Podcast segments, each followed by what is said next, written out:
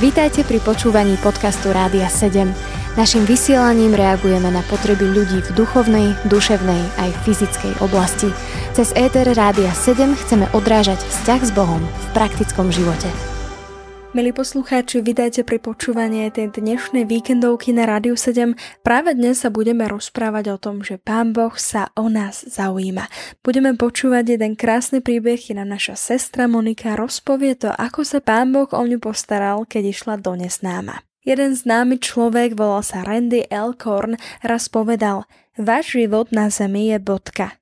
Od tej bodky sa ťahá čiara, ktorá pokračuje do väčšnosti. V tejto chvíli žijete v tej bodke. Ale prečo žijete? Žijete pre tú bodku alebo pre tú čiaru? Žijete pre zem alebo pre nebo? Žijete pre krátky dnešok alebo pre dlhý zajtrajšok?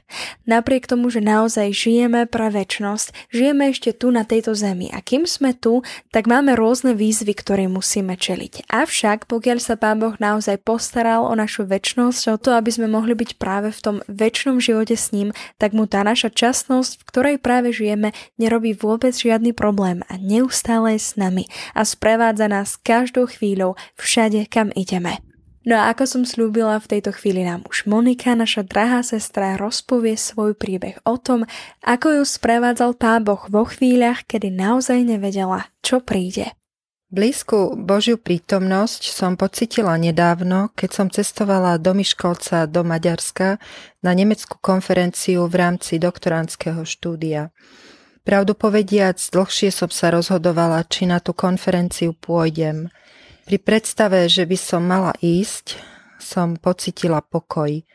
No veľmi som si nevedela predstaviť, ako zvládnem finančnú stránku a aj to, že sama pôjdem a po maďarsky viem možno 5 viet.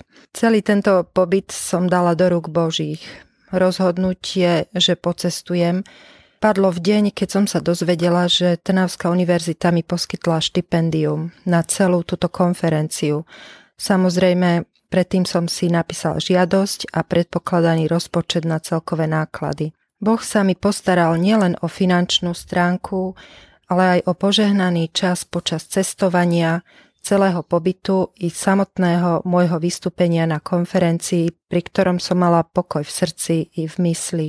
Z čoho som mala trochu obavy, bolo z cestovania, či na vopred objednané miesto, penzión, e, docestujem včas a bezpečne, pretože to bolo vo večerných e, hodinách.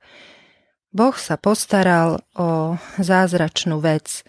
Keď som večer o piatej presadala v Košiciach do vlaku smer Miškolc, išla som si sadnúť na miesto určené mojou miestenkou. V poloprázdnom vozni sedela oproti môjmu miestu žena, ktorej som sa spýtala, či hovorí maďarsky alebo slovensky.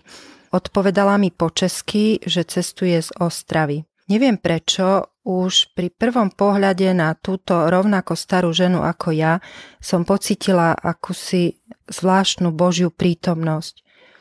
Keď som sa jej spýtala, kam cestuje, a ona mi odpovedala, že na nemeckú konferenciu do Miškolca, začínalo mi to byť jasné, že Boh sa o mňa stará. Pre istotu som sa jej ešte spýtala, kde je ubytovaná. Keď povedala názov toho istého penziónu ako ja, vyrazilo mi to takmer dých a ďakovala som v duchu Bohu za to, že sa o mňa tak stará. Žena, s ktorou som sa stretla, sa stala mojou novou priateľkou, s ktorou som si veľmi dobre rozumela.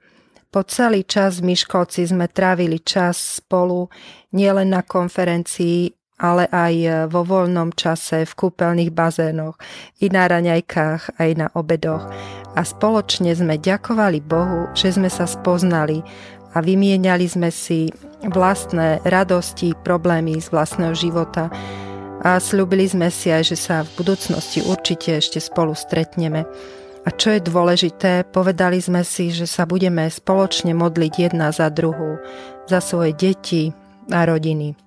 Takže vďaka Pánu Bohu za jeho zázraky, za jeho vedenie a prítomnosť, za to, že nám dáva pokoj do srdca i vtedy, keď ideme do neznáma.